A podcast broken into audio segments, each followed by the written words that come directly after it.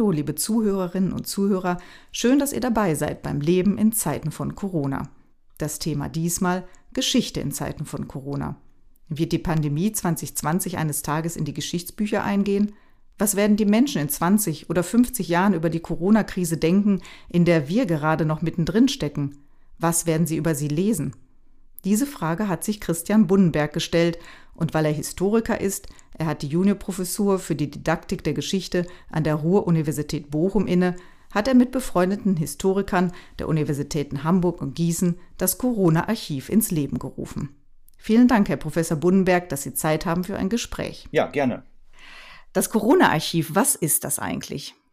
Ja, das Corona-Archiv. Also wenn man es jetzt von der technischen Seite her aufzieht, dann ist das Corona-Archiv eine Internetplattform, auf der jeder und jede ähm, digital, digitales oder digitalisiertes hochladen kann.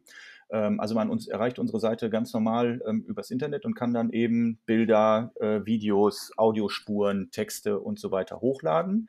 Und äh, diese Einreichungen werden dann im Backend bearbeitet, moderiert äh, von ähm, Studierenden, die uns unterstützen bei dem Projekt und äh, auf einer Karte gemappt und dann online gestellt, sodass man diese Seite nicht nur nutzen kann, um sie äh, um dort etwas zu dokumentieren, sondern man kann diese Seite eben auch nutzen, um in den Einsendungen zu stöbern. Und ähm, wir haben mittlerweile ähm, schon über 1000 Einsendungen online, worüber wir uns sehr, sehr freuen.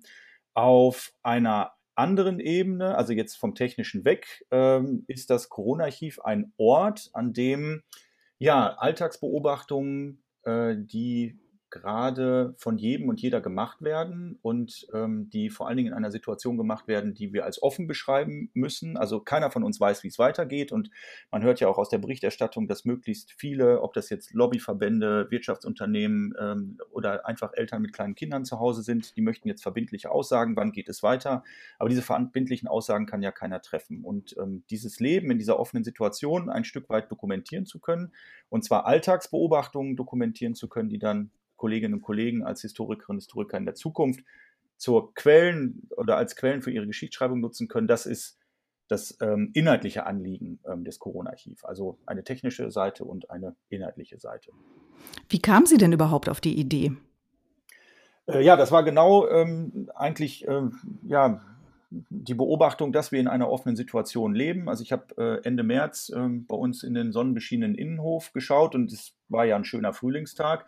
Und äh, er war es ja gleichzeitig dann irgendwie nicht, weil man eben nicht weiß, äh, wie es weitergeht. Und ähm, ich habe dann so ein bisschen über diese Situation nachgedacht und habe mich dann gleichzeitig gefragt, wie man diese offene Situation, in der wir jetzt gerade leben, eben nicht zu wissen, wie es weitergeht, nicht zu wissen, was die richtigen Entscheidungen sind, sowohl im privaten, also kann ich jetzt jemanden besuchen, kann ich jemanden nicht besuchen, ähm, äh, wie plane ich das Jahr weiter ähm, oder auch eben im politischen Bereich, was sind da die Entscheidungen, die getroffen werden, was sind die richtigen, was sind die falschen, dass man diese offene Situation irgendwie abbilden kann später in der Geschichtsschreibung. Das heißt, wenn in 20, 30, 40, 50 Jahren Bücher über die Zeit heute geschrieben werden, wie können die Kolleginnen und Kollegen der Zukunft diese offene Situation darstellen, weil die sind ja dann mit dem Umstand konfrontiert, dass sie wissen, wie es ausgegangen ist. Sie wissen um die falschen Entscheidungen, sie wissen um die richtigen Entscheidungen. Dann kann man natürlich aus Pressezeugnissen und aus Quellen, die sowieso archiviert werden, also ähm, äh, Schriftgut, was in den Behörden anfällt und in den Verwaltungen, kann man natürlich versuchen zu rekonstruieren, wie sind Entscheidungswege gelaufen, was wären Alternativen gewesen. Aber die Alltagsgeschichte und inwieweit diese ähm, Corona-Krise jetzt vielleicht auch in Anführungsstrichen in unser Leben hineingreift, weil wir erleben sie ja als Krise, als Zeitgenossen, ähm, dass man das noch rekonstruieren kann, das ist dann eher ein Problem. Also so wie Alltagsgeschichtsschreibung immer ein Quellenproblem hat und äh, dem versuchen wir eben, und das war dann, ähm, ich habe das auf Twitter gepostet und dann gab es ziemlich schnell mit Kolleginnen und Kollegen eine Diskussion.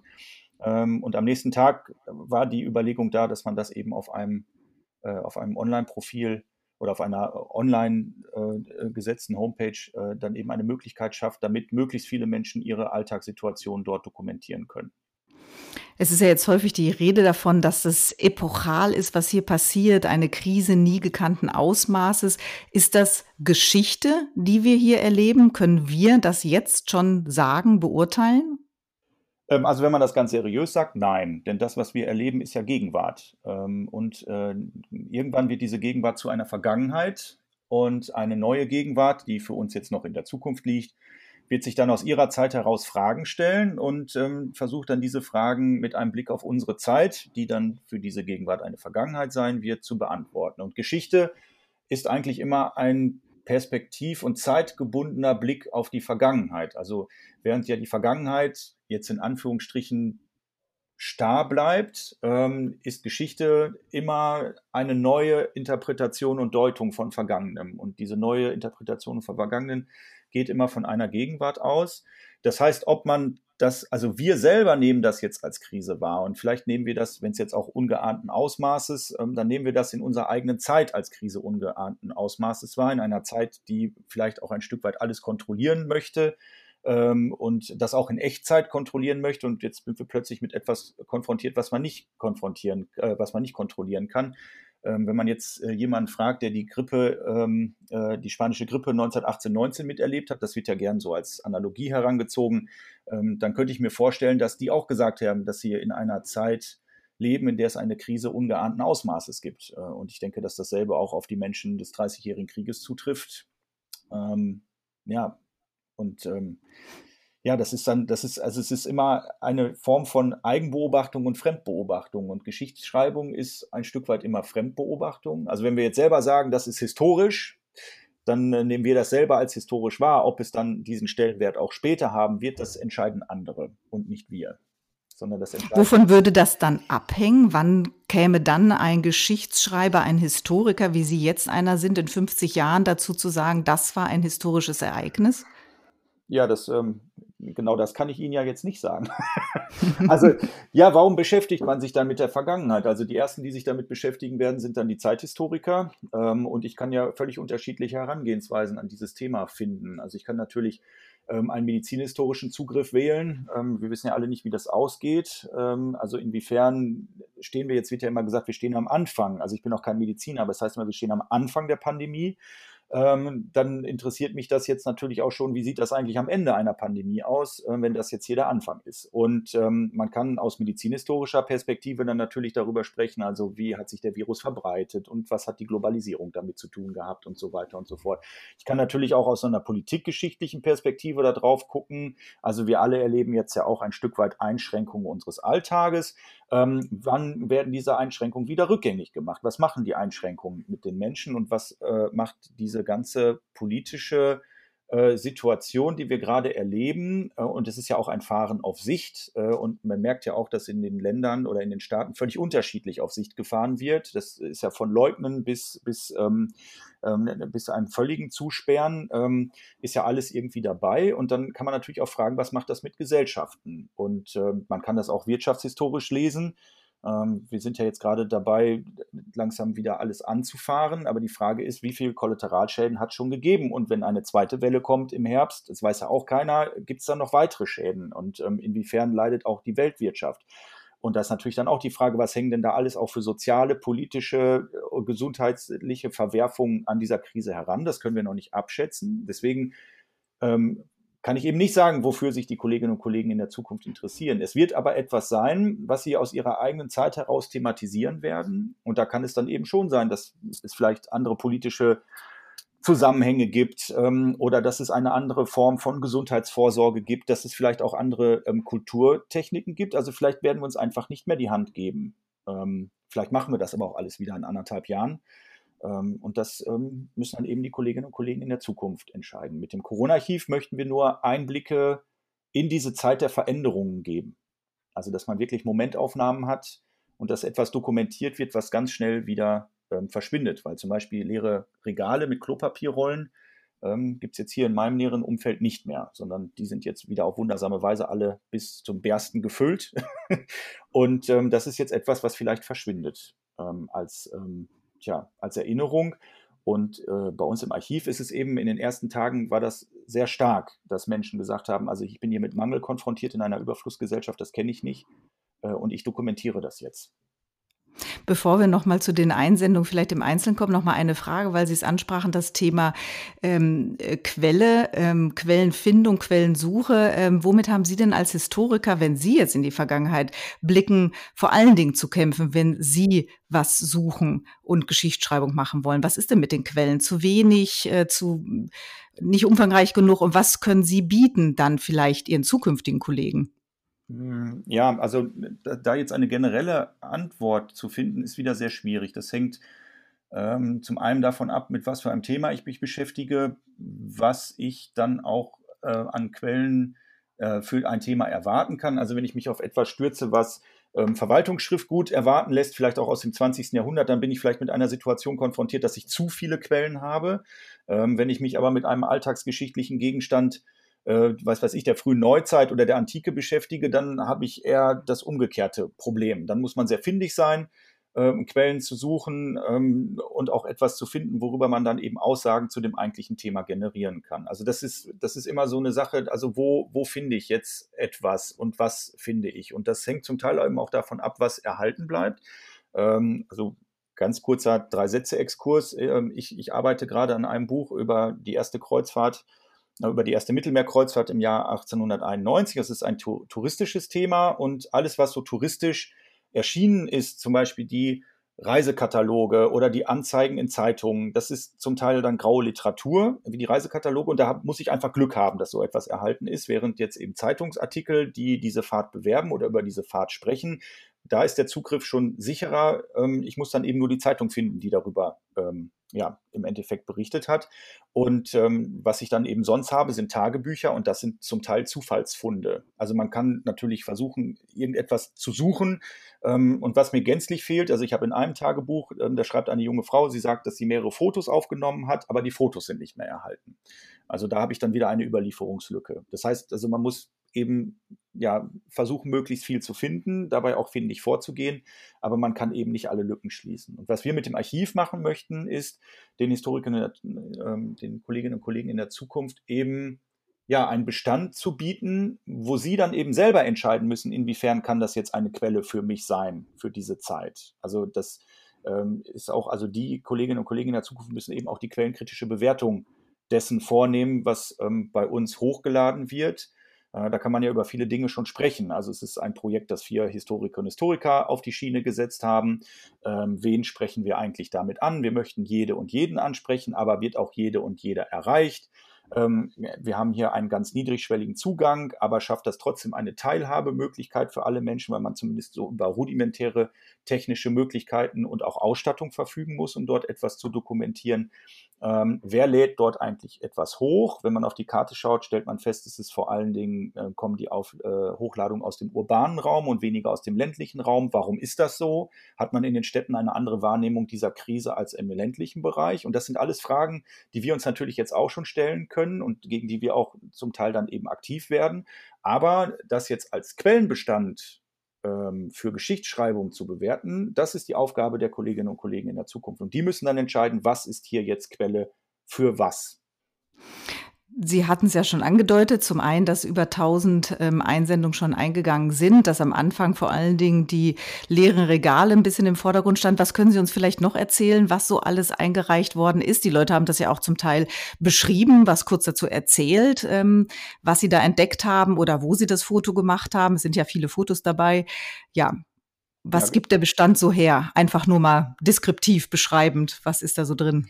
Ja, also was uns, ähm, also was äh, durch das System angelegt ist, ähm, von uns aber dann auch erst nach äh, einigen Tagen der Laufzeit, also zumindest von mir, ähm, äh, bemerkt worden ist, ist natürlich, dass alle Einträge ähm, chronologisch ähm, erfolgen. Das heißt, man kann jetzt in der Rückschau eben sehr schön schon sehen, wie sich durch den Verlauf dieser Krise, die jetzt seit so, also das, das, ähm, äh, das Projekt ist seit dem 26.03. online, ähm, also man kann jetzt schon sehen, wie sich Themen und Themenschwerpunkte verschieben. Also die Masse der der Uploads bestehen eben aus Bildern. Wir haben auch einige Texte dabei. Es gibt Audiospuren, äh, kurze Filme.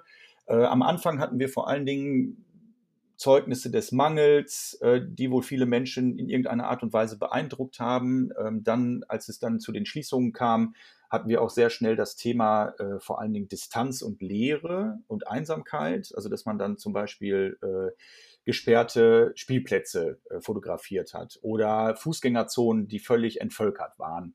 Ähm, es gibt eine Audioaufnahme vom Gendarmenmarkt, ähm, wo man gar nichts hört, außer Vogelgezwitscher. Und ähm, von demjenigen oder derjenigen, die das hochgeladen hat, gibt es im, im Begleittext äh, den Hinweis darauf, dass sie das gar nicht kennt. Ähm, wir haben äh, Fotos von AIDA-Kreuzfahrtschiffen im Hamburger Hafen, die dort jetzt liegen. Wir haben aber auch einen Text ähm, bekommen von jemandem, der noch auf einem Kreuzfahrtschiff war und dann quasi als einer der letzten Passagiere dort hinunter musste. Dann gibt es ähm, aber auch Zeugnisse von der von Formen der, ja, wie man so mit Krisenbewältigung oder dass man sich diese Krise, dieser Krise ein Stück weit annimmt. Ähm, also dass, äh, dass es dort äh, Schüler, also Kinder gibt, die äh, nicht mehr in den Zoo können und dann mit ihren Eltern kleine Bilder gemalt haben von Tieren und im eigenen Park, äh, Quatsch, im eigenen Park, im eigenen Garten zu Hause dann eben Zoo spielen. Ähm, dann sieht man ganz, ganz viel, also das tauchte auch plötzlich auf ganz viele Kreidemalereien, also dieser Regenbogen mit Alles wird gut, äh, der dann in, auf Gehwege, an Hauswände und so weiter gemalt wurde.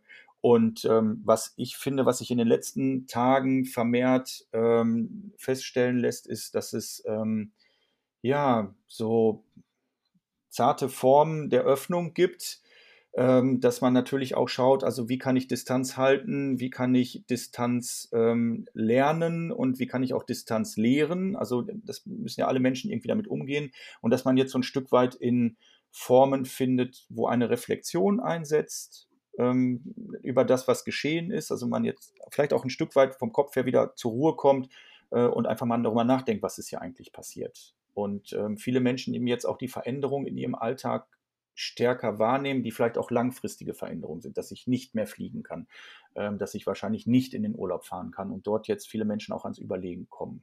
Ja. Das wäre so. Das nennen Sie der Bestand. Also so ein grober Überblick, ja. Man kann ja, man kann ja auch auf Ihrer Website äh, nachschauen. Da kann man sich ja äh, wirklich durchklicken durch äh, alle Einsendungen äh, mit den jeweiligen Texten, sich das durchlesen. Ähm, wer da noch weiter tiefer einsteigen will. Eine kurze Frage noch. Sie nennen ja auch ein paar ähm, ja, Kooperationspartner oder äh, ähm, noch andere Initiatoren ähnlicher Projekte. Da gibt es noch das äh, Landesmuseum Württemberg oder das mhm. Archiv in Heilbronn. Machen die Ähnliches? Ähm, ist das was ganz anderes? Anderes oder wie stehen, die mit wie stehen Sie mit denen in Verbindung? Ja, also das äh, sind äh, Kolleginnen und Kollegen. Also wir haben uns natürlich sehr gefreut, dass ähm, so viele Menschen bis jetzt äh, dort äh, ihren Alltag dokumentiert haben. Worüber wir uns aber auch gefreut haben, sind äh, Nachrichten von Kolleginnen und Kollegen aus dem Museumsbereich, aus dem Archivbereich, aus der historisch-politischen Bildung, die angefragt haben relativ schnell, ob man dort äh, mit dem Corona-Archiv Kooperationen aufbauen kann. Also für Heilbronn sieht es so aus, dass äh, das Archiv bzw. der Landkreis ähm, auch äh, eine Sammlung angestrebt hat und ähm, dann von unserem Format gehört hat. Und jetzt ähm, haben wir im Endeffekt eine Rubrik eingefügt, ähm, wo auch spezifisch Dinge aus Heilbronn gesammelt werden kann. Und es gibt dann lokal beziehungsweise regional dort auch einen Sammlungsaufruf, also dass dort ähm, dann nochmal extra gesammelt wird. Ähm, mit, dem, äh, mit dem Landesmuseum Württemberg gab es auch relativ zeitnah einen Kontakt. Äh, da ging es vor allen Dingen darum, gemeinsam zu überlegen, wie kann der Alltag ähm, oder wie kann Alltag ähm, beschrieben und dokumentiert werden. Ähm, auf der Seite des Landesmuseums gibt es auch eine sehr schöne Aktion, die ähnlich funktioniert wie unsere.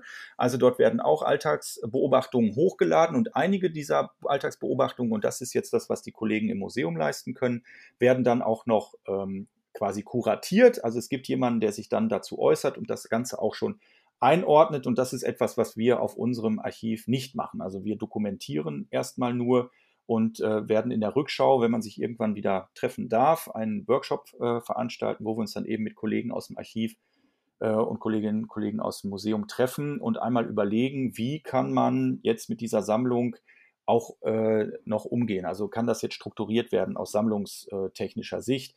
Ähm, was für Fragen können wir für die historisch-politische Bildung entwickeln? Und wir haben einen Partner, das kann ich vielleicht noch sagen, ähm, mit der Körber Stiftung in Hamburg, die alle zwei Jahre den Geschichtswettbewerb des Bundespräsidenten organisieren. Dort gab es bereits am, ja eigentlich nach zwei Tagen den ersten Kontakt.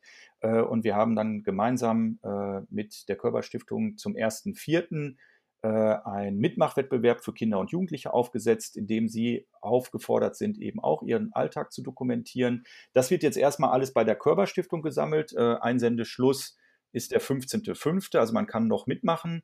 Und am Ende gibt es auch eine Jury und eine Preisverleihung und dann werden alle Beiträge in das Corona-Archiv dann auch überführt. Das ist das Ziel, damit wir eben eine Lücke, einen blinden Fleck in der Überlieferung schließen können, nämlich äh, den von Kindern und Jugendlichen, der nämlich ganz häufig fehlt. Und dann haben wir ein paar Beiträge, die das eben abdecken. Das ist der Plan dahinter und dass sich die Kinder und Jugendlichen als Zeitzeugen von morgen ähm, eben auch schon mit ihrer Situation heute auseinandersetzen.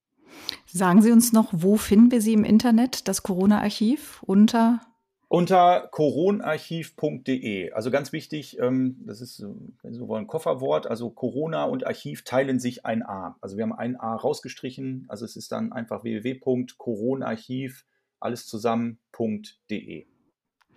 Okay, also ihr habt es gehört, äh, die ähm, äh, Zeitzeugen von heute. Wer Lust hat und noch Beobachtungen gemacht hat oder noch machen wird. Das wird ja vielleicht noch oder wird ganz sicher uns noch begleiten in unserem Alltag.